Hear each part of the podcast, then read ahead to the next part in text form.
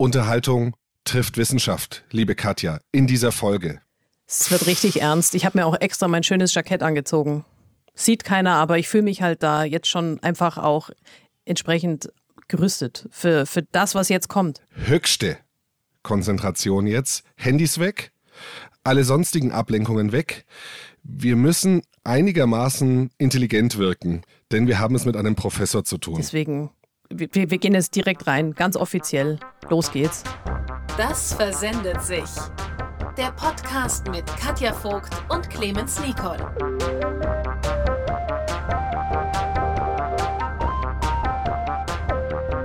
Ja, herzlich willkommen zu einer neuen Ausgabe von Das versendet sich.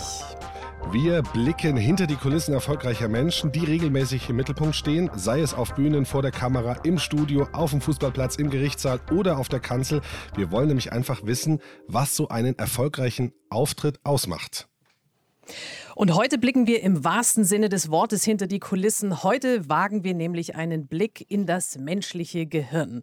Wie wirkt Sprache im Gehirn? Warum ist ein Auftritt körperlich und mental so stressig für die meisten Menschen? Stichwort Lampenfieber. Oh oh. Und wie bekommen wir die emotionale Kontrolle in solchen Stresssituationen wieder zurück? Darüber und über noch viel mehr wollen wir in dieser Folge sprechen mit Professor Dr. Volker Busch. Professor Busch sagt schon mal Hallo. Er ist Facharzt für Neurologie sowie Facharzt für Psychiatrie und Psychotherapie an der Klinik für Psychiatrie und Psychotherapie der Uni Regensburg. Und man muss sagen, er hat zwei Berufungen. Einerseits erforscht Professor Busch als Leiter einer neurowissenschaftlichen Arbeitsgruppe die psychophysiologischen Zusammenhänge von Stress, Schmerz und Emotionen und arbeitet eben auch therapeutisch mit Menschen, die unter den Belastungen verschiedenster Art leiden. Andererseits gibt er aber selber seit vielen Jahren sein Wissen und seine Erfahrung in Form von Keynotes, Vorträgen, Seminaren und Publikationen weiter und hilft Führungskräften und Mitarbeitern zu mehr Gehirngesundheit, Motivation und Inspiration. Inspiration, schwieriges Wort. Als Speaker hat, ist er mehrfach ausgezeichnet worden. Er hat über 1000 Fachvorträge schon gehalten. Mit seinem Buch Kopffrei hat er einen Spiegel-Bestseller geschrieben. Er ist ein sehr gefragter Mann. Umso mehr freuen wir uns, dass er hier heute bei uns bei Das Versendet sich zu Gast ist. Zu Gast ist. Herzlich willkommen nochmal, Professor Volker Busch. Das ist aber nett. Vielen Dank für die schönen Worte. Ganz klasse. Ich freue mich, bei euch zu sein. Ja. ja, wir freuen uns sehr, dass Sie äh, bei uns sind, dass Sie sich die Zeit nehmen, eben weil wir wissen, Sie sind ein äh, viel gefragter oh ja. Mann. Herr Professor Busch, zu Beginn jetzt gleich mal die Frage, wie müssen wir denn jetzt unser Gespräch gestalten, damit die Zuhörerinnen und Zuhörer aufmerksam dranbleiben und zuhören? Wie gelingt uns denn jetzt ein gehirngerechtes Interview?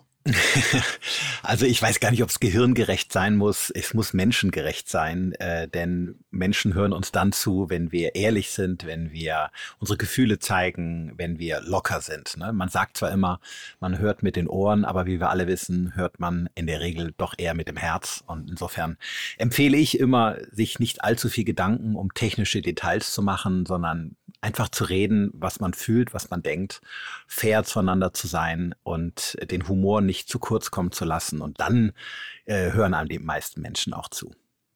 Also das schaffen wir meistens, dass, dass der Humor hier nicht zu kurz kommt. Heutzutage ja gar nicht so selten. Gell? Ja. Momentan ja, also ist es ja gar nicht allen so zum Lachen zumute. Also ich freue mich sehr, wenn wir das ganz locker halten und auch miteinander lachen. Das, das schaffen wir. Sie haben gerade eben schon das Herz angesprochen. Warum mhm. schlägt denn Ihr Herz eigentlich für das Gehirn? Ah, das ist eine gute Frage. Ich die Frage ist mir schon oft gestellt worden. Ich, ich weiß gar nicht, ob ich selber die Antwort weiß oder mir was einbilde nur. Ich erinnere mich jedenfalls an einen Kurs in meinem Medizinstudium, der hat mich hat irgendetwas ausgelöst in mir. Ursprünglich wollte ich Notfallmediziner werden. Ich war beruflich auch lange Sanitäter und äh, habe mir mein Studium so etwas vorfinanziert und es war eigentlich alles in Richtung Rettungsmedizin, Anästhesie äh, geplant. Und dann hatte ich diesen neurologischen Kurs in meiner Studienstadt in Halle in Sachsen-Anhalt. Und der war so toll, der hat mich unglaublich fasziniert. Der damalige Professor hat das auch sehr spannend gemacht. Übrigens nicht nur mit Sprache, sondern auch mit äh, tatsächlichem Vorführen bestimmter Dinge. Und das hat mich gefesselt, nicht mehr losgelassen. Und dann habe ich, ähm, als ich dann nach Regensburg kam, ähm, im Prinzip das als freiwilliges Tertial innerhalb meines praktischen Jahres gemacht, also drei oder fast vier Monate in der Neurologie verbracht. Und ab dann ähm, bin ich dort geblieben und bin dann nur ein paar Jahre später noch von der Neurologie in die Psychiatrie. Also ich habe die körperlichen Gehirnerkrankungen getauscht gegen die seelischen Gehirnerkrankungen. Aber es ist beim Gehirn geblieben und unterhalb des Schlüsselbeins kenne ich mich jetzt eigentlich überhaupt nicht mehr aus. das, ist, das ist schön gesagt. Das ist schön ja. gesagt. Jetzt äh, sind Sie selber viele Jahre auf der Bühne schon auch unterwegs, also neben Ihrer medizinischen Tätigkeit und mhm. geben Ihr Wissen weiter und das sehr erfolgreich.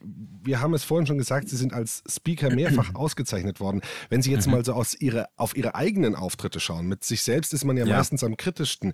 Wann ist es denn ein guter Auftritt, wenn Sie, wo, wenn Sie sagen, also Sie haben vorhin gesagt, ja, mit dem Herz muss es sein, mhm. aber es gibt ja vielleicht auch noch andere Komponenten. Ja, wenn ich, wenn ich Menschen berührt habe, das ist nicht ausschließlich emotional, aber ich, ich muss sie erreicht haben, ich muss, muss ihnen in ihrem Herzen oder in ihrem Kopf etwas geöffnet haben, eine Tür oder ein Fenster geöffnet haben. Das kann eine Information sein, die sie irgendwie weiterbringt, das kann eine Lösung für ein Problem sein, mit dem sie sich gerade rumschlagen, oder auch eine Emotion, die sie ablenkt, die sie erfreut, äh, die sie zum Nachdenken bringt oder ihnen auf eine andere Weise hilft.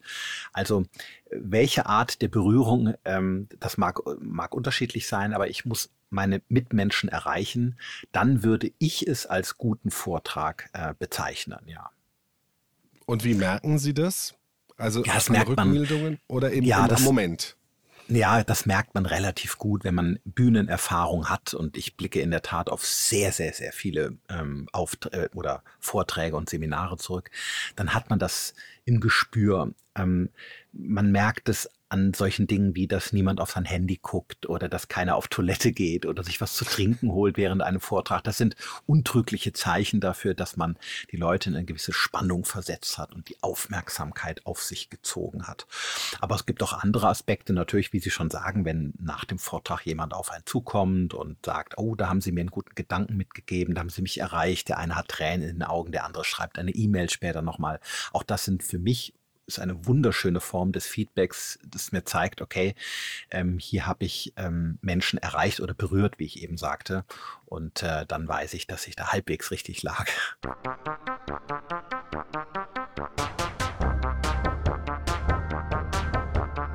Handwerk.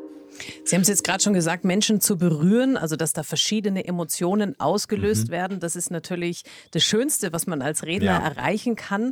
Ähm, das ist wunderschöne Feedback, aber damit es gelingt, da gehört ja einiges mit dazu. Das eine sind so diese rhetorischen Skills, die wir uns antrainieren können, aber das andere ist ja schon auch, was passiert da eigentlich im Gehirn? Was, wie wirkt Sprache? Und darüber wollen wir heute eben auch sprechen. Ja. Und das, was Sie jetzt gesagt haben, ist sehr spannend, denn ich möchte äh, einen kurzen Einblick geben, wenn ich in meinem Traineralltag mhm. äh, ein Gruppentraining irgendwo in der Firma habe, dann bekommen die Teilnehmer immer vorab einen Online-Fragebogen.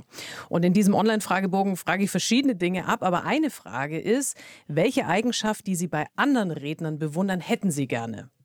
Und dann sagen 90 Prozent sagen dass die Zuhörer an meinen. Lippen mhm. kleben. Mhm. Ich wünsche mir, dass die aufmerksam zuhören. Ja. Und Sie haben jetzt schon gesagt, bei Ihnen wird nicht das Handy gezückt, die Leute mhm. gehen nicht raus, aber wenn wir jetzt mal in, in so ein normales Meeting Meistens haben, sagen wir so. Norm, normaler, so ein ganz klassischer normaler Vortrag, da ist es ja schon so, dass dann viele doch mal ins Handy gucken, dass die Mails gecheckt werden, dass eben die Redner nicht die volle Aufmerksamkeit mhm. bekommen. Jetzt kann man sagen, es liegt vielleicht an der Qualität des Vortrags. Vielleicht liegt es ja aber auch daran, dass es uns in der analogen Welt nicht mehr so leicht fällt, aufmerksam zu bleiben. Was glauben denn Sie?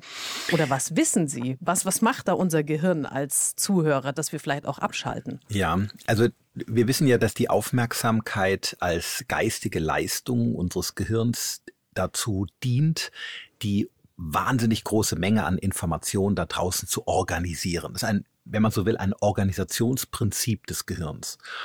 Und wir wissen außerdem, dass die Aufmerksamkeit sich nie gleichermaßen auf verschiedene Dinge in der gleichen Intensität verteilen kann, sondern immer nur ausgewählt bestimmte Dinge beleuchtet werden können und andere sozusagen ins Abseits geraten.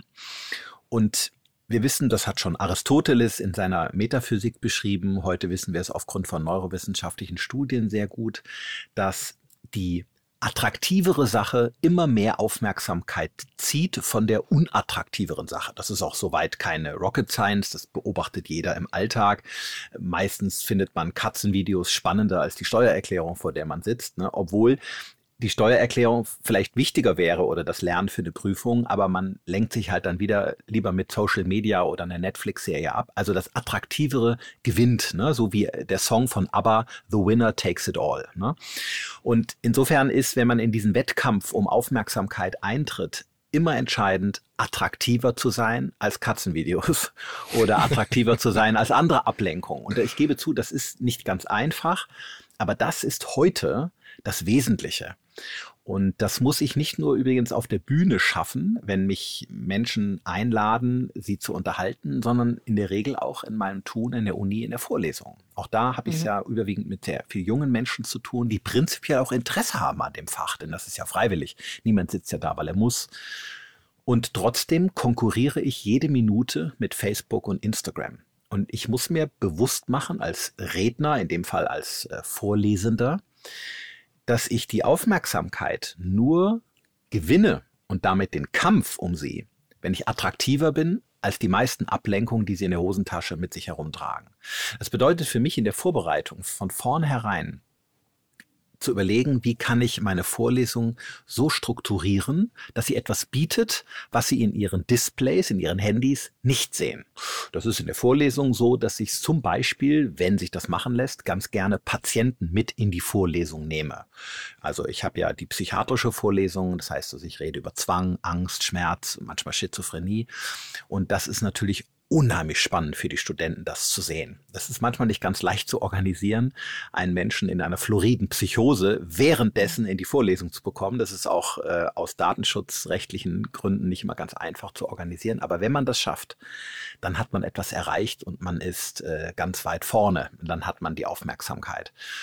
Wenn ich stattdessen über langweilige Moleküle und Gene und Rezeptoren äh, rede und mache, gebe mir keine Mühe, dann verliere ich die Aufmerksamkeit. Und ist sie einmal weg, kommt sie auch so schnell nicht wieder.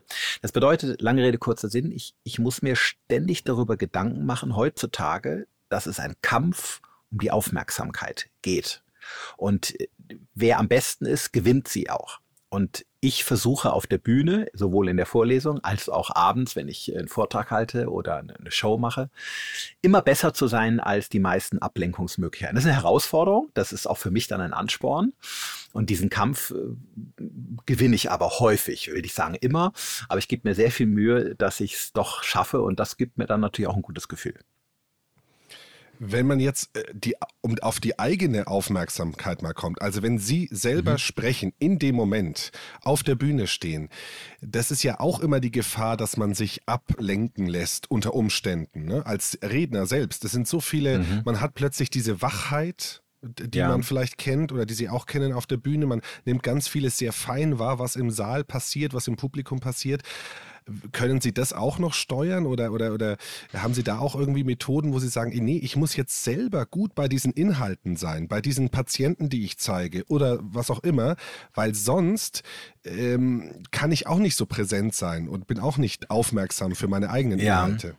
Ja, das ist eine sehr, sehr gute, sehr sensible Frage, die Sie stellen. Und da treffen Sie auch, glaube ich, einen Nagel auf den Kopf. Da unterscheide ich mich, glaube ich, auch von Speakern anderer Art. Ich weiß, dass es sehr viele Keynote-Speaker gibt in der Branche, äh, die einen mehr oder weniger auswendig gelernten Text äh, berichten. Und das machen sie auch durchaus sehr gut. Das will ich jetzt überhaupt nicht äh, kritisieren oder, oder schlecht reden. Aber genau diese, dieses Korsett, das sie sich selber geben, erlaubt ihnen dann auch viel weniger auf Eventualitäten einzugehen. Und das mache ich also grundsätzlich nicht. Bei mir ist jeder Vortrag immer wieder etwas anders. Natürlich habe ich eine gewisse Choreografie. Manchmal zeige ich Bilder. Manchmal überlege ich mir irgendwelche interaktiven Dinge mit dem Publikum. Die sind dann schon im Vorfeld vorbereitet. Insofern würde ich sagen, dass 70 Prozent schon vorbereitet ist, aber 30 Prozent ist improvisiert. Und das ist für mich, ich kann nur für mich sprechen, auch unheimlich wichtig, weil mir diese 30 Prozent, dieser Raum überhaupt die Freiheit gibt, auf etwas einzugehen, was sich im unmittelbaren Moment ergibt. Wenn ich also etwas wahrnehme im Publikum, dann nehme ich es oft auf und versuche es zum Teil meiner Show zu machen. Das geht auch mal nach hinten los. Es ist nicht so, dass mir das immer gelingt, aber ich versuche das, weil das macht das Ganze lebendig. Für die Leute ist es sehr schön, weil sie merken, sie werden gesehen. Hier ist jemand ganz präsent. Der ist echt da. Jetzt. Der typ Richtig, der ist jetzt. wirklich da. Mhm. Genau, das ist kein, keine Datei, die irgendwie abgespielt wird. Das ist so wie bei einer Band. Die wollen wir auch nicht Playback hören. Wir wollen die live singen hören. Ja. Meistens zumindest, ja. Und ähm, bei Mili Valini ist vielleicht noch was anderes, aber ansonsten, ja. Und äh, so ist es, finde ich, bei einem Speaker auch. Ähm, wir wollen den live hören und wir wollen eigentlich auch, dass der auf Eventualitäten Rücksicht nimmt, die sich im unmittelbaren Moment ergeben. Und dann gehe ich schon mal, wenn ich merke, da passiert was ins Publikum, dann rede ich jemanden an, dann probiere ich was aus. Das ist manchmal witzig, manchmal gelingt es mir auch nicht. Das macht nichts, daraus lerne ich. Und trotz allem ist es unter dem Strich immer ein Gewinn. Die Improvisation macht das Ganze lebendig, einzigartig und die Leute gehen dann raus mit dem Gefühl, das hat hier nur für sie stattgefunden. Dieser Vortrag war ein Unikat und das halte ich persönlich, kann nur für mich sprechen, für etwas ganz Besonderes. Aber war denn das schon immer so? Also Sie haben ja gesagt, Sie stehen ja jetzt schon aus, seit langem auf der Bühne. Mhm. Ich könnte mir jetzt vorstellen, jetzt so bei den ersten Vorträgen ist vielleicht so diese Routine, weil eine gewisse Routine ja. und Souveränität braucht es ja schon, um dann eben Absolut. auch improvisieren zu können. Natürlich. Das war am Anfang, war ich viel mehr, habe ich an meinen eigenen Folien geklebt, wenn ich zum Beispiel eine PowerPoint-Präsentation hielt. Ähm, ich bin auch gar kein Gegner von PowerPoint. Ich weiß, dass viele Menschen sich da heute von abwenden und es für Teufelszeug halten. Das sehe ich nicht so. Ich finde, wenn man sehr charmant Folien zeigt mit wenig Text, viel Bild, kann das einen Vortrag in einer ganz besonderen Weise auch unterstützen. Aber es ist völlig richtig, was Sie sagen. Am Anfang, als ich noch sehr unerfahren war, bin ich sehr an meinem Korsett geklebt und äh, da habe ich mich auch schneller aus der Ruhe bringen lassen. Aber ich habe das bald hinter mich gebracht und gemerkt, ich bin viel näher am Publikum, wenn ich aufnehme, was gerade unmittelbar passiert. Wenn zum Beispiel eine Frage im Raum war und ich spürte, dass da ein, ein Interesse vom Publikum da ist, darauf einzugehen. Selbst wenn das bedeutet, dass man dann über bestimmte Dinge im Vortrag vielleicht gar nicht sprechen kann mehr, weil einem die Zeit nach hinten raus fehlt. Aber auf das einzugehen, was dann gerade passiert, ähm, das halte ich für wahnsinnig wichtig. Und das habe ich mir über die Jahre so antrainiert und das mögen die Leute auch. Ich glaube, dass das durchaus der richtige Weg ist, zumindest für mich. Sie haben jetzt gerade eben schon die PowerPoint-Folien auch angesprochen. Und da möchte ich gerne mal einhaken, weil es ja auch das ist, was ich in meinem Traineralltag sehr häufig sehe. Mhm. Nämlich diese klassischen PowerPoint-Folien, die viel zu viel Text haben und ja. viel zu wenig Bilder haben. Und dann ja eben Teilnehmerinnen und Teilnehmer, die dann sagen, ja, wir müssen das bei uns in der Firma so machen, das machen wir schon immer so. Wir haben halt diese Schaubilder, das muss so sein, das ist auch unsere CI, da kann ich gar nichts machen. Und teilweise aber eben auch, wo Folien einfach nur als Spickzettel dienen, als Teleprompter dienen. Was mich interessiert ist, weil wir wissen alle, dass die Folien nicht gut sind. Ja. Aber was passiert denn in den Köpfen der Zuhörer, wenn sie wenn sie das konsumieren müssen. Anders kann man es ja nicht nennen. Ja, es ist in der Tat ein Kardinalfehler, dass man, wenn man Folien nutzt, dass man sie mit Texten vollhaut. Und die, der, den Text zu lesen ist ein, in, dem, in der Situation ein Konkurrent zur Sprache, die man hört. Unser Gehirn kann das nicht in der gleichen Geschwindigkeit parallelisieren. Lesen ist, braucht immer mehr Zeit als etwas zu hören. Und es kommt in dem Moment, wo ich über einen Sachverhalt spreche und äh, den Zuschauern oder Zuhörer in der gleichen Zeit zumute, etwas lesen zu müssen, zu einer zeitlichen Diskrepanz. Das heißt, das Gehirn hinkt hinterher und dann verliere ich sie.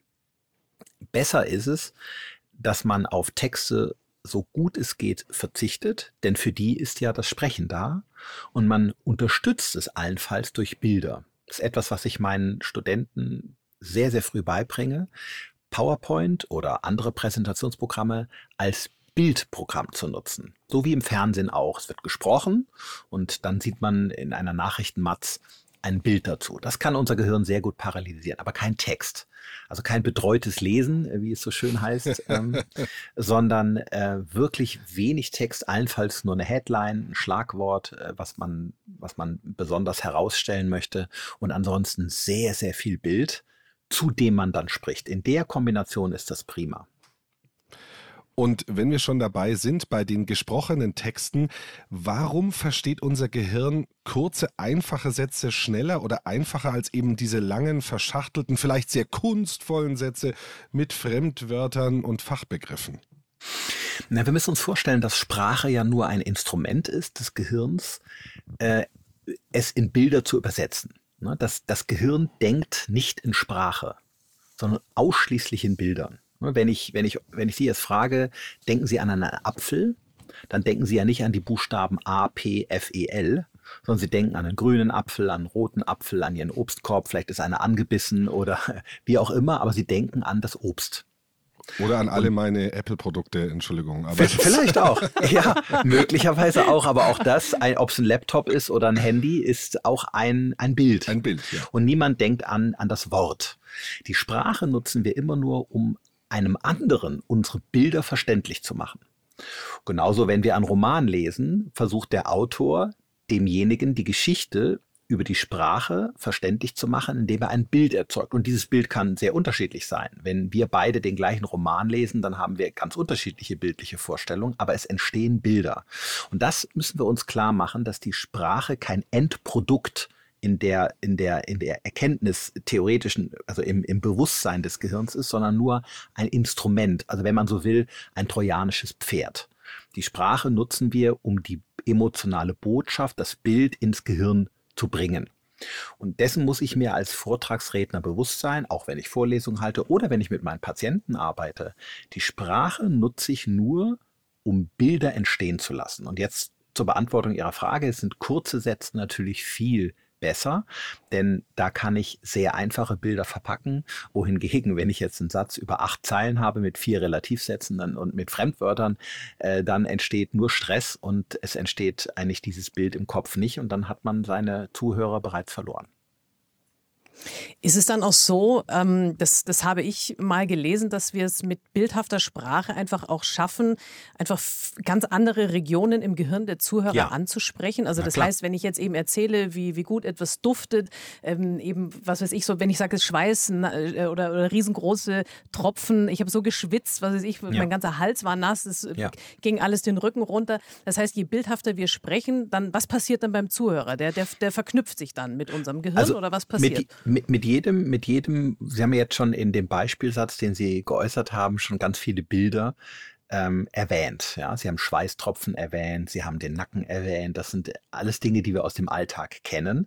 Und in dem Moment, wo Sie das sprachlich sozusagen als trojanisches Pferd in die Burg schieben, wird das auch sofort verständlich, wenn man es kennt. Ne?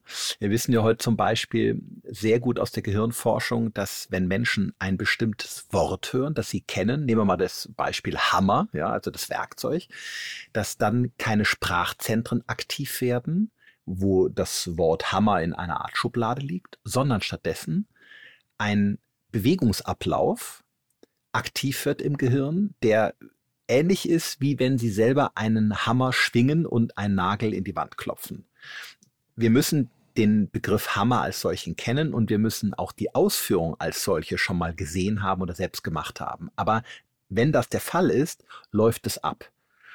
Und das ist etwas, was sehr, sehr schön zeigt, dass unser Gehirn keine Schubladen zieht oder Register, wo einzelne Worterklärungen drinstehen, sondern es immer mit einer Handlung verbindet oder mit einem Bild, wo es stattfindet. Und das ist die Kunst in der Sprache, so zu sprechen, dass diese Bilder, diese Abläufe im Gehirn des anderen auch ablaufen, wenn man so will. das ist das, was man Identifikation nennt. Wenn ich einen Vortrag halte und schaffe es durch eine bildhafte Sprache, eine Identifikation beim Zuhörer hinzukriegen mit seinen persönlichen Situationen, wo er genau das schon mal erlebt hat, dann erreiche ich ihn und dann entsteht auch ein Erinnerungswert, äh, den er im besten Fall vielleicht sogar gar nicht mehr vergisst. Also habe ich das richtig verstanden? Dann geht, geht das Gehirn sozusagen oder hat das Gehirn eine Mehrreaktion. Also nicht nur ein, es sieht nicht nur einen Hammer vor sich, ja. also im Kopfkino, sondern es ist fast irgendwie so eine gefühlte Bewegung oder. Genau. Genau, das nennt man, man nennt das in der Fachsprache Embodied Cognition, also eine, übersetzt eine verkörperte Kognition. Wir wissen heute, dass viele Gedächtnisinhalte des Gehirns nicht eben singuläre äh, Wortprozesse sind in ganz umschriebenen Hirnarealen, sondern dass sie verkörpert sind, eben wie ich schon sagte, mhm. mit der Bewegungsausführung verbunden werden oder wie eben auch in dem Beispiel schon, äh, schon deutlich wurde, wo über Gerüche gesprochen wurde, ne? dass, dass wir, wenn wir an Weihnachtsbäcker Bäckerei und Kuchen denken, das mit bestimmten Gerüchen und Orten verbinden und, und so weiter. Vielleicht sogar, wie wir als Kind den Teig äh, ausgeschleckt haben und so weiter. Also das Gehirn. Was heißt da als Kind? ja. ja, ja. Die Körper genau, müssen gepflegt ja. werden. Die Körper müssen gepflegt werden und ähm, jeder hat Erfahrungen mit, bringt mit aus seinem Leben, die an Orte, an Zeiten, an körperliche, in dem Fall geschmackliche, vielleicht oder olfaktorische Erfahrungen gebunden sind. Und das Gehirn speichert, wenn man so will, multisensorisch und multitop. Und je besser ich das erreiche oder je besser ich das antriggere bei meinen Zuhörern und Zuschauern, desto mehr kann ich äh, Menschen erreichen. Und auch für mich, wenn ich jetzt zum Beispiel einen Text auswendig lernen muss oder so, dann ist es wahrscheinlich das Gleiche. Also, dass ich in eine Bewegung gehe, dass ich was körperlich auch erfahre, um ja. das dann wieder zu verbinden in meinem Gehirn. Genau, wir wissen ja heute, auch da gibt es ganz fantastische, übrigens aus Deutschland stammende Forschung äh, pädagogischer Art, dass Kinder, die sich in dem Grundschulalter noch etwas schwer tun mit abstrakten Zahlen, weil das ja, weil sie ja sozusagen erst in die Materie hineinfinden, ähm, Zahlenreihen viel besser lernen, wenn sie dabei gehen. Also beispielsweise bei Addition nach vorne gehen, bei Subtraktion nach hinten gehen. Das klingt so sehr nach Waldorf-Ansätzen, äh, aber das ist etwas sehr Kluges, weil ich in dem Fall Zahlenreihen an eine Bewegung und eine Bewegung in eine bestimmte Richtung kopple und damit mhm. dem Gehirn eine, eine multisensorische Erfahrung schenke, die es fortan leichter macht, so etwas wie Minus und Plus besser zu verstehen.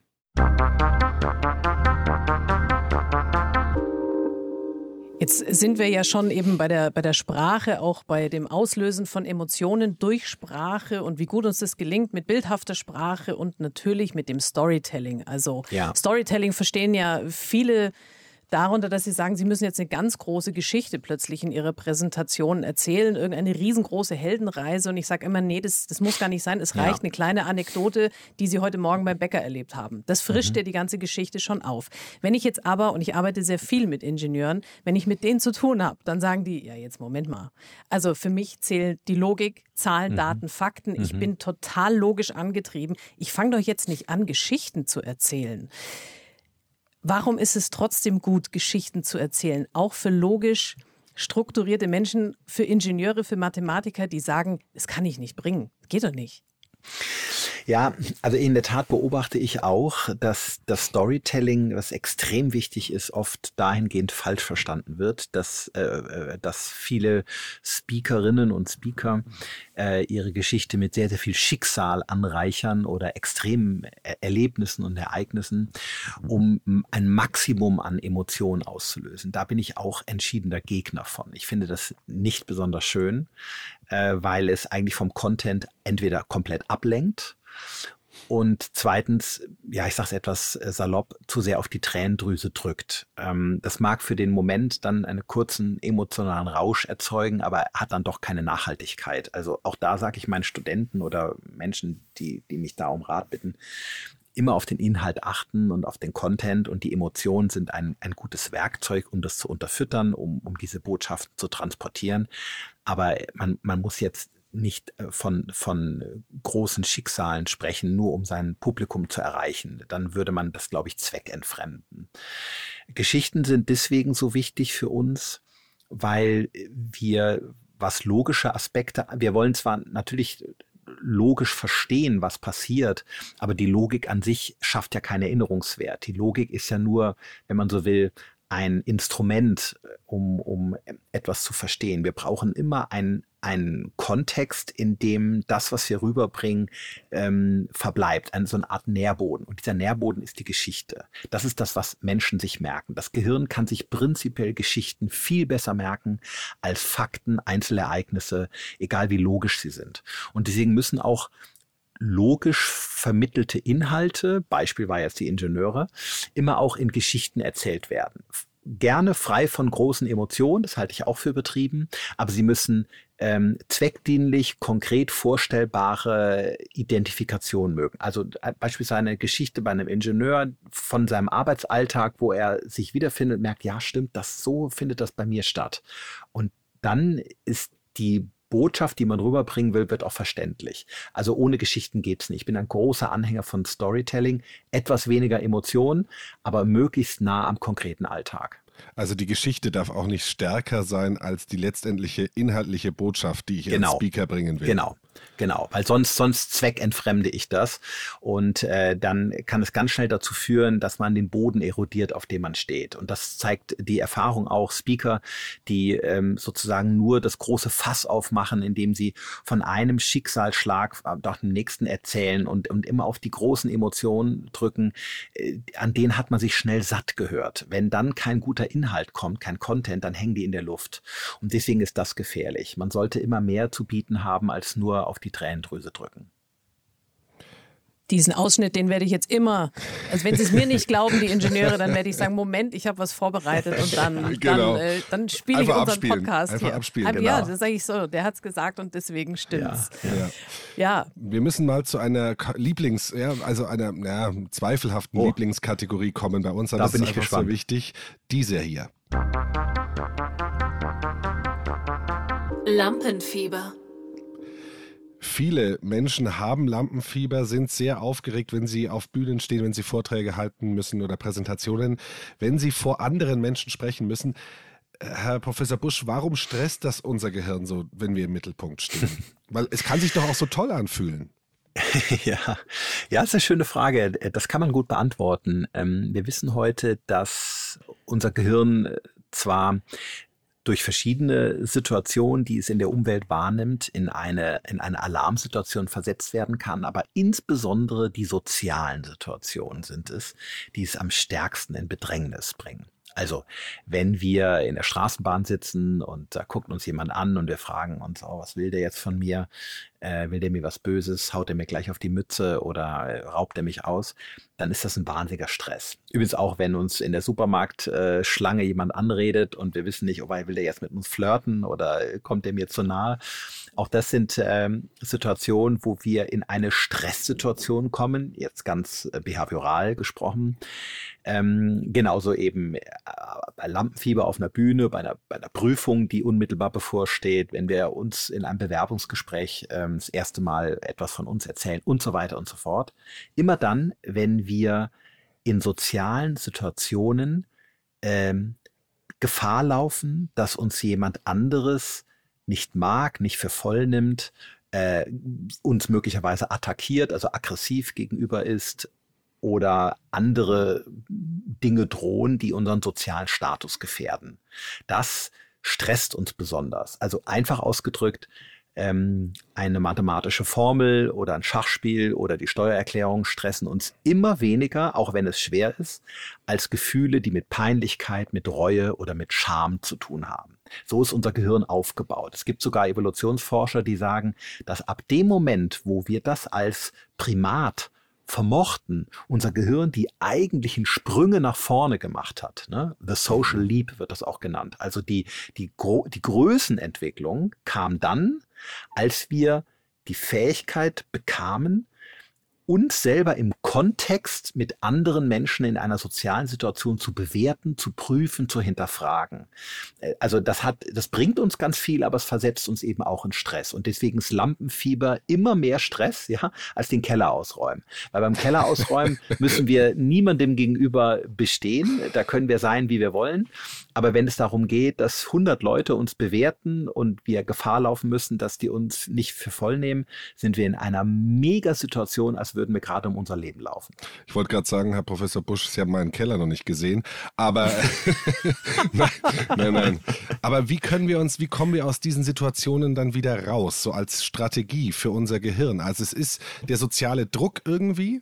Ja. Ja, der soziale Druck in dem Sinne wird ja von außen nicht Druck aufgebaut, unbedingt. Also vielleicht bei einer Bewerbung von mir aus, ja, oder bei einem Casting, da ist es dann auch von außen Druck. Aber meist kommt der Druck von uns selber, es ist ein innerer Druck. Und aus dem kommen wir nie ganz raus, solange wir empfindsame Wesen sind. Also ich sage etwas salopp, solange uns die anderen nicht scheißegal sind, kommen wir da niemals raus. Und das ist auch gut so. Denn nur so sind wir überhaupt in der Lage, soziale Beziehungen einzugehen. Wenn uns total wurscht wäre immer, was andere von uns denken, ähm, und wir hätten wir in der Tat zwar diesen Stress nicht, aber dann würden wir ja eine soziale Fähigkeit verlieren, die es uns überhaupt ermöglicht, im Kontext miteinander zu leben. Dass sie sich einfinden in andere, dass sie versuchen, äh, verstanden zu werden, dass sie vorsichtig sind, dass sie sich überlegen, Mensch, habe ich hier vielleicht über, über die Stränge geschlagen. Natürlich macht das Stress, aber das befähigt sie zu einem sozial verantwortlichen Menschen. Insofern ist die Frage eigentlich leicht beantwortet. Wir kommen da nie ganz raus. Ist auch gut so. Wir müssen nur lernen, dass uns diese Ängste oder Unsicherheit dann zum Beispiel auf der Bühne nicht so übermannen oder überfrauen, äh, dass wir überhaupt nicht mehr in der Lage sind zu reden. Also es geht, wenn überhaupt, nur darum, die Intensität dieses Gefühls etwas zu reduzieren. Ja, ich glaube auch. Also das Gefühl werden wir nie ganz los und das ist ja auch gut, ja. weil dann wissen wir auch, es geht um was und trotzdem erlebe ich aber hier in meinem Studio, in meinen Trainings wirklich viele Männer und Frauen und ich glaube auch, dass es gleich verteilt ist. Also es sind nicht mehr Stimmt. Frauen als Männer. Ganz genau. Die wirklich Lampenfieber haben, also diese Unsicherheit, diese Versagensangst und die sich dann auch nichts zutrauen, die auch schlechte Erfahrungen in der Kindheit oder Jugend gemacht haben und wirklich, das ist manchmal das, das Gedicht beim Nikolaus, das nicht reibungslos aufgesagt wurde und die Mama hat dann gesagt, schau, jetzt hast, jetzt hast du es nicht gelernt, schau, und jetzt bin ich enttäuscht von dir. Mhm. Ich habe hier CEOs auch schon sitzen gehabt, die gesagt haben, ich habe am Klavier irgendwas falsch vorgespielt und habe dann eins auf den Deckel bekommen. Und die schleppen das mit jahrzehntelang mhm. ja. Und sind dann nicht in der Lage, wirklich in, aus ihrer vollen Kraft zu präsentieren und das darüber zu sprechen, worin sie ja wirklich sehr kompetent sind. Und dann suchen die natürlich nach Hilfe und sagen, was kann ich denn machen, um wieder sicherer zu werden, um wieder diese Leichtigkeit zu bekommen. Mhm. Ja, also im Prinzip gibt es in der Psychotherapie, äh, wenn es denn so schlimm ist, dass eine Psychotherapie notwendig würde, das müsste man jetzt erstmal überlegen. Ne? Aber wenn es, wenn jemand da wirklich professionell Hilfe in Anspruch nehmen möchte, gibt es immer zwei Strategien. Das sind eine sind die kognitiven Strategien, das andere sind die behavioralen Strategien. Also kognitiv meint, dass man ähm, sich gedanklich von seinen Sorgen und Ängsten distanziert. Zum Beispiel, indem man sich klar macht, dass das vielleicht auch nur Menschen sind, die gar nicht so viel Ahnung von dem äh, Thema haben oder dass auch die Menschen oft vielleicht Angst haben auf der Bühne, dass man also unter Gleichgesinnten ist oder dass man sich klar macht, ähm, dass ein niemand für den, für einen Fehler, den man macht, den Kopf kürzer machen will und so weiter. Also sind kognitive Techniken, die funktionieren mal besser, mal schlechter, aber es ist prinzipiell eine mögliche Herangehensweise. Und in der Tat habe ich viele Patienten oder Klienten, die sich über kognitive Strategien auch beruhigen und lernen, mit ihrer Ängstlichkeit umzugehen. Das andere sind die behavioralen Strategien, die also über das Verhalten funktionieren. Das heißt, über sehr, sehr viel üben. Wenn man also merkt, oh, ich bin hier nicht jemand, der gerne Reden hält, bewusst diese Situation immer wieder ausüben, immer wieder bewusst in die Situation rein. Exposition, sagen wir in der Psychiatrie. Also man geht den Dingen nicht aus dem Weg, sondern versucht sie sich in besonderer Weise immer wieder im Alltag einzurichten. Viele Reden halten, viel auf die Bühne und so weiter. Und über das Machen merken, dass man es kann. Und wenn man es noch nicht gut kann, dass man es verbessern kann. Dazu gehört auch, sich abends das Feedback zu geben. Wie war es denn? Was war gut? Wo hast, war deine Angst übertrieben? Was war vielleicht nicht so gut? Was kannst du noch lernen, verbessern? Also über das Verhalten, über das Machen äh, eine Kompetenz, eine Expertise aufbauen. Und da erlebe ich aber ganz oft im Alltag eine kognitive Dissonanz bei den Damen und Herren. Ich muss es wirklich so sagen, weil die sagen, ja, ich möchte gern sicherer werden, ich möchte gern souveräner werden, ich möchte gut ankommen und mein Lampenfieber im Griff haben, dann sprechen wir über die Dinge. Es muss gut vorbereitet sein, es muss häufig geübt werden, weil Clemens und ich, wir machen ja unseren Job auch schon länger und wir üben ja aber auch immer noch Ja, ja. unsere Moderationen. Ähm, und dann sagen aber die, die Damen und Herren, ja, dafür habe ich keine Zeit. Ja, wie stellen Sie sich das vor in meinem Alltag? Also mein Kalender ist ja voll, wann soll ich das denn machen? Das, das funktioniert ja nicht. Ja, wenn es ganz wichtig ist, dann übe ich schon, aber ansonsten, wie, wie, so. Und dann sind wir an dem Punkt, da musst du dann wirklich dicke Bretter bohren als Trainerin, damit überhaupt dieser Groschen fällt. Ja, ja, das ist so, das stimmt. Ich vergleiche das immer so ein bisschen mit einer allergischen Reaktion, die wir alle kennen. Ne? Also wenn man auf Pollen oder, oder äh, im Frühling auf irgendwelche äh, Allergene reagiert, wenn dann niesende, schnupfende Menschen anhusten, dann reagiert man ganz extrem und kriegt Juckreiz und rote Stellen und so weiter, Urtikaria. Und was man dann macht, ist, dass man bei einem Dermatologen oder bei einem Allergologen äh, eine eine sogenannte Desensibilisierung. Das heißt, man kriegt in ganz langsam steigender Dosis immer wieder Kontakt mit dem Antigen. Und durch diesen immer wieder erfolgenden Kontakt, durch die Beübung sozusagen, wird man immer toleranter im wahrsten Sinne des Wortes gegenüber den Allergenen. Das nennt man ähm, sozusagen äh, Intoleranztraining. Und genau das Gleiche, diese Desensibilisierung, ist auch eine Übung, wie wir sie gerade besprochen haben, dass man eben bewusst sich die Zeit nimmt, das, die Bereitschaft gehört schon dazu, immer wieder auf der Bühne äh, Vorträge zu halten oder Reden zu halten, da, weil man dadurch gegenüber also weniger allergisch reagiert, wenn man es dann plötzlich mal muss. Ganz ohne Üben geht es also tatsächlich leider nicht. Dann gibt es noch diese blöde Situation, die wir auch alle vielleicht schon mal erlebt haben. Also ich auf jeden Fall schon. Blackout. Man ist auf der Mhm. Bühne, man fühlt sich eigentlich ganz gut und dann, man weiß nicht, wie es weitergeht. Was macht da das Gehirn? Ist es da, ist es, hat es einen Aussetzer? Ist es plötzlich auf einer ganz anderen Ebene unterwegs? Was, was ist da los? Also ich wage mich mal weit aus dem Fenster. Ähm, Gerne. Es, es wurde ja eben schon gesagt, dass sehr, sehr gute Vorbereitung äh, dazugehört. Und das, das, da kann ich natürlich prinzipiell nicht widersprechen. Das ist schon richtig. Ich glaube aber, dass wir aufpassen müssen, dass Menschen, die sehr, sehr starken Lampenfieber von, von sich selbst kennen, ähm, zu eduzieren, dass sie über viel Vorbereitung lockerer werden. Dass, dass die Beobachtung zeigt, dass das gar nicht der Fall ist. Wenn Menschen nämlich sehr, sehr viel Zeit mit diesen Dingen verbringen, werden sie oft immer unruhiger und nervöser. Also je mehr Zeit sie sich damit beschäftigen, desto mehr gehen sie im Kopf auch äh, mögliche Situationen durch, wo sie versagen. Und ähm, der Blackout ist eine Folge der kognitiven Überforderung in dem Moment. Man hat also versucht, an etwas zu denken und sich gedanklich in etwas hereinzusteigern. Man war also um Kontrolle bemüht und die geht einem plötzlich verloren. Und dann steht man äh, mit nichts da. Es gibt eine Untersuchung einer Arbeitsgruppe aus, den, aus, aus Holland, die mal gezeigt hat, dass in einem solchen Moment des Blackouts wir präfrontal, also im Vorderlappen, extrem von Noradrenalin und Dopamin überfahren werden. Das sind zwei wichtige Neurotransmitter und die führen dazu, dass es zu einer Stromflussschwächung kommt, bestimmter Nervenzellen im Vorderlappen. Und das wiederum führt dazu, dass wir die Kontrolle dann verlieren. Also sprich, wir stehen mit nichts da. Es ist so wie wenn ein Sportler tausendfach ein Golfschläger, Beispiel ein Golfspieler über seinen Schlag nachdenkt und ihn dann erst recht verhaut. Äh, Choking nennt man das im Sport, ne? also zu viel denken. Insofern ist also eine meiner Herangehensweisen, und auch hier bin ich sehr vorsichtig, man muss hier nicht meiner Meinung sein, aber meine, meine persönliche Erfahrung ist, den Menschen mit Lampenfiebern nicht nur sich gut vorbereiten zu lassen, sondern vor allen Dingen das Improvisieren beizubringen. Wie gehe ich in solchen Blackout-Situationen vor? Also nicht, wie schule ich das Gedächtnis, um mich doch wieder an, an mein Schema zu erinnern. Also das, das kann man sicherlich auch äh, machen. Aber wie gehe ich locker und flockig in so einer Situation umge um, wo ich jetzt die Kontrolle verloren habe? Was kann ich für einen coolen Spruch machen? Wie, wie kann ich die Situation aufnehmen? Weil, weil ich, ich bemerke, dass unterm Strich Leute lockerer auf der Bühne werden, dadurch, dass sie lernen, mit Unwägbarkeiten umzugehen und, und mutig zu improvisieren. Deswegen hat auch das Impro-Training im Theater so eine große Wirkung. Hier lernen die Leute ja nicht Gedächtnis, wie sie sich an ihre, an ihre Sätze erinnern, die sie auswendig gelernt haben oder wie sie noch stärker Kontrolle bewahren. Das ist ja genau das Gegenteil von dem, sondern wie gehe ich denn in Situationen um, wo ich null vorbereitet bin, wo ich, wo ich äh, überhaupt nicht den Hauch drüber nachgedacht habe im Vorfeld, wie ich jetzt mit der Situation umgehe. Und das macht uns stark auf der Bühne.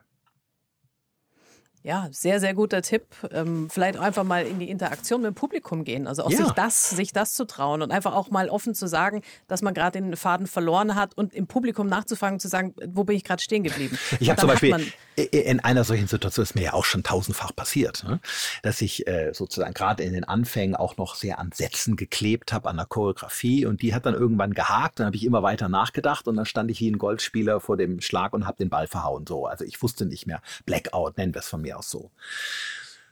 Ja, und, und jeder versuchte, verkrampfte, versucht äh, darüber nachzudenken, was jetzt als nächstes kommt, hat letztendlich eher dazu geführt, dass man immer weiter weg ist von dem.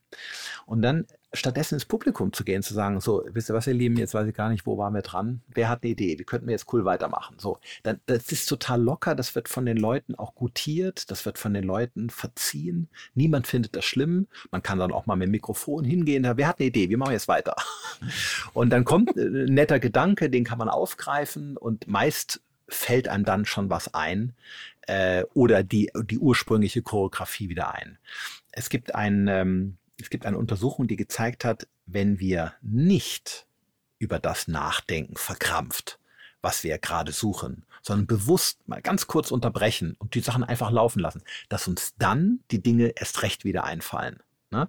Also das Einfallen hat oft damit zu tun, dass man bewusst mal loslässt. Äh, Sie kennen doch das Zungenspitzenphänomen, ne? das kennt man. Ne? Also man, wir, wir denken über eine Jahreszahl nach, über Namen und wir denken da verkrampft drüber nach. Und ach, wie war mhm. das jetzt nochmal? Und je mehr wir nachdenken, ach, desto mehr rutscht nach hinten. Zunge. Ja, es mhm. liegt auf der Zunge. Man nennt es auch Tip of the Tongue Syndrome mhm. tatsächlich. Aber jeder Versuch, die Kontrolle zu bewahren, präfrontal, also im Vorderlappen, führt letztlich dazu, dass es immer weiter nach hinten rutscht. Und dann geht man einmal um den Häuserblock, schwupps fällt's am ein. Also ich will damit sagen, das Wiedereinfallen hat viel damit zu tun, dass man bewusst loslässt.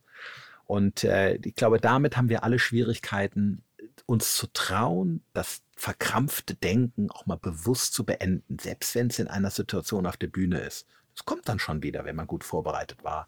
Aber das habe ich früher auch gelernt und das ist also mein persönlicher Hit. Das mache ich gerne, wenn ich die Kontrolle verliere, ins Publikum gehe, einfach mit den Leuten rede, gucke, was sich daraus ergibt und dann kommt man schon wieder in die Spur.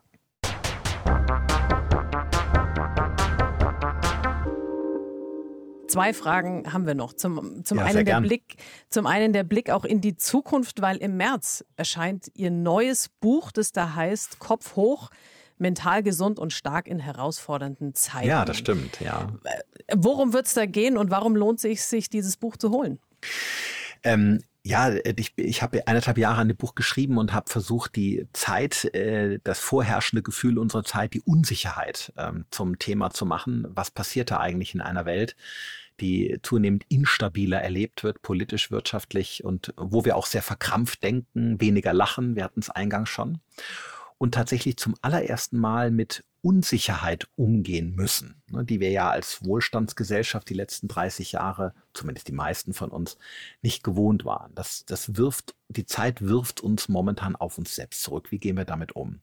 Und das Buch ist ein ganz lustiges, also wirklich humorvolles Sachbuch, wo ich Menschen, die sich gerade äh, ja, verunsichert fühlen angesichts dessen, was da auf uns zukommt, pessimistisch in die Zukunft blicken, auch gereizt sind, so, so ähm, dünnhäutiger geworden sind, gestresster sind, erschöpfter sind, einfach Mut zu machen, nach vorne zu gucken.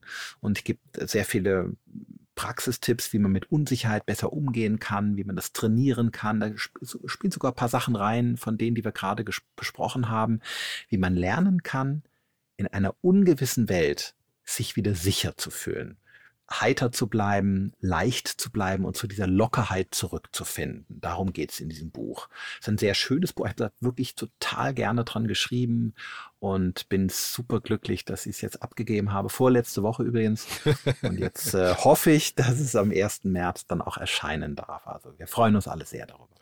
Ja, und, und wer nicht warten möchte und sagt, ich möchte jetzt aber schon noch mehr erfahren, also es gibt ja Ihr Buch Kopffrei, Spiegel Bestseller, ja. das mhm. ist natürlich äh, zu haben. Es gibt Ihren Podcast Gehirn gehört Und vielleicht äh, Ja. gibt es ja auch bald. Clemens, du hast ja noch eine Frage. Ja, gell? ja, also ich habe gehört, äh, der große Frank Elstner, na, der ja so viele Leute auch entdeckt und gefördert hat, der, der war nach einem Vortrag von Ihnen so begeistert, dass er gesagt hat, Sie brauchen unbedingt eine Gesundheitssendung. Es, ist, es kann doch nicht nur diesen Hirschhausen geben. Äh, Das ja, das hat er mal gesagt. Ja. Ja, wäre das was Ich glaube, er wollte nur nett sein. Aber wäre das was für Sie? Also Ja, ich, ich, die ich ganz ähm, große also, Plattform. Ja, äh, ich, ich, ich weiß nicht, ob ich die, die Fähigkeit dafür mitbringe. Da gibt's viele andere gute Menschen, die das ganz toll machen. Ähm, aber was mir in der Tat Spaß macht, ist äh, im Fernsehen äh, oder auf Bühnen, auch im Radio, Wissenschaft für den Alltag runterzubrechen. Das heißt, das, was so kompliziert im Labor ähm, sozusagen gemessen, erforscht wird, für den Menschen verständlich rüberzubringen. Ne? Mit Geschichten, mit, mit Bildern, mit all dem, was wir besprochen haben. Und das macht im Fernsehen ganz große Freude und ab und zu darf ich das auch. Ich bin jetzt für Quarks, darf ich jetzt was machen und ich habe zwei schöne Radiosendungen und ähm, und äh, ja, wer weiß, vielleicht ergibt sich auch mal eine eigene Sendung. Das wäre natürlich äh, großartig. Wir arbeiten daran, sagen wir. Ja, und, und wenn Sie dann noch Unterstützung brauchen, wenn Sie sagen, Mensch, irgendwie die, die Sendung steht, ich bin als Experte da, aber uns fehlen einfach noch Moderatoren, dann, dann fragen Sie einfach Hervorragend. uns. Ja, das ist toll. Zeit. Ja, das merke ich mir sehr gerne. Großartig. Vielleicht haben wir Zeit. Schön. Dass Sie sich heute Zeit genommen haben, lieber Professor Busch, war großartig. Vielen, vielen Dank für die wertvollen, Sehr gerne. Für die wertvollen Tipps, die Sie mit uns geteilt haben. Und wir, wir haben jetzt Und- genügend Sätze, die wir immer wieder so abspielen können. Auf so einem, Ja. äh, auf so einem Player, so für die fünf großen Bush-Sätze und dann kann man immer wieder so, hörst dir einfach an. War da was dabei, ja? Ja, auf Na, jeden gut. Fall, auf jeden Fall. Und ich finde, wir müssen sie da als Instanz jetzt einfach so einrichten, damit man einfach sagen kann, ja, Genau. aber ihr sagt's doch, ihr hört ihm doch zu. Also ich meine, genau. Sie genau. haben das ganz lieb gesagt. Das Schöne war an unserem Gespräch, dass wir tatsächlich, das ist vielleicht für die Zuhörerinnen und Zuhörer mal ganz spannend, nichts vorbereitet haben. Wir sind einfach so in medias res gegangen. Wir Ja. haben geredet, wie uns der Schnabel gewachsen ist. Und das war für mich sehr schön. Ich hoffe auch für die Menschen, die uns zugehört haben. Also ich habe mich sehr wohl gefühlt. Danke für die Einladung. danke, dass Vielen, Sie da vielen waren. Dank für Ihre Zeit. Und äh, wenn euch die Folge gefallen hat, dann bewertet sie sehr gerne natürlich und hört auch unbedingt rein im Podcast Gehirn gehört vom Professor Busch. Da gibt es viel Wissenswertes und wir hören uns wieder beim nächsten Mal, wenn es heißt, das versendet sich. Das versendet sich. Der Podcast mit Katja Vogt und Clemens Nicol. Redaktion und Produktion die beiden Hosts. Musik Hansi Enzensberger und Manfred Mildenberger. Stimme Marin Ulrich. Eine Produktion von Resi 1000 Volt 2023. Was für eine schöne Folge, Clemens. Da sieht man mal wieder, so unterhaltsam kann Wissenschaft sein. Ja, auch intelligente Menschen können einfache Dinge sagen, dass ich es verstehe. Wow, also das ist, äh, das, ja, Dass du es man- verstehst, Clemens. Ja. Ja, ja, ja, genau. Dass ich also auch, nein, also er war ja wirklich äh, gnädig mit uns. Ich habe gedacht, er, er macht uns neurologisch äh, fertig, aber das, das, das kann er. Das kann er natürlich. Er weiß natürlich, dass wir keine Ahnung haben. Deswegen kann es, er kann es einfach super runterbrechen, der Professor Busch. Und ja, ich finde, es war eine gute Bestätigung für unsere Arbeit und für die Arbeit von allen SprechtrainerInnen, RhetoriktrainerInnen, die ein bisschen was auf dem Kasten haben. Ja, also diese Folge, die wird eingerahmt und die war richtig schön. Und außerdem muss ich ja sagen, ich finde, er hat eine ganz tolle Stimme. Also ihm hört man einfach gerne zu. So ging es mir zumindest. Aha. Mhm. Hm, Clemens, Ich, ja. Diesen Aspekt hatte ich jetzt bei mir gar nicht gefühlt, aber wenn da bei neuronal bei dir da was passiert ist, dann ist Du. er da, hat er da auch äh, was ausgelöst schon wieder. Ja, ich, ich halte es damit Andi Möller. Vom Feeling her hatte ich ein gutes Gefühl. Ein großer Philosoph, Andi Möller. Ja, nee, dann, ähm, dann können wir jetzt hier äh, beenden und sagen, es war eine runde Sache. Und äh, jetzt haben wir auch so ein bisschen unseren Respekt vor, vor, diesen, vor dieser professoralen Ebene verloren. Dann müssen wir mal gucken, wer da noch so rumläuft. Da gibt es noch einige. Bleibt dran, wenn es wieder heißt, das versendet sich. Ciao, ciao. Ciao.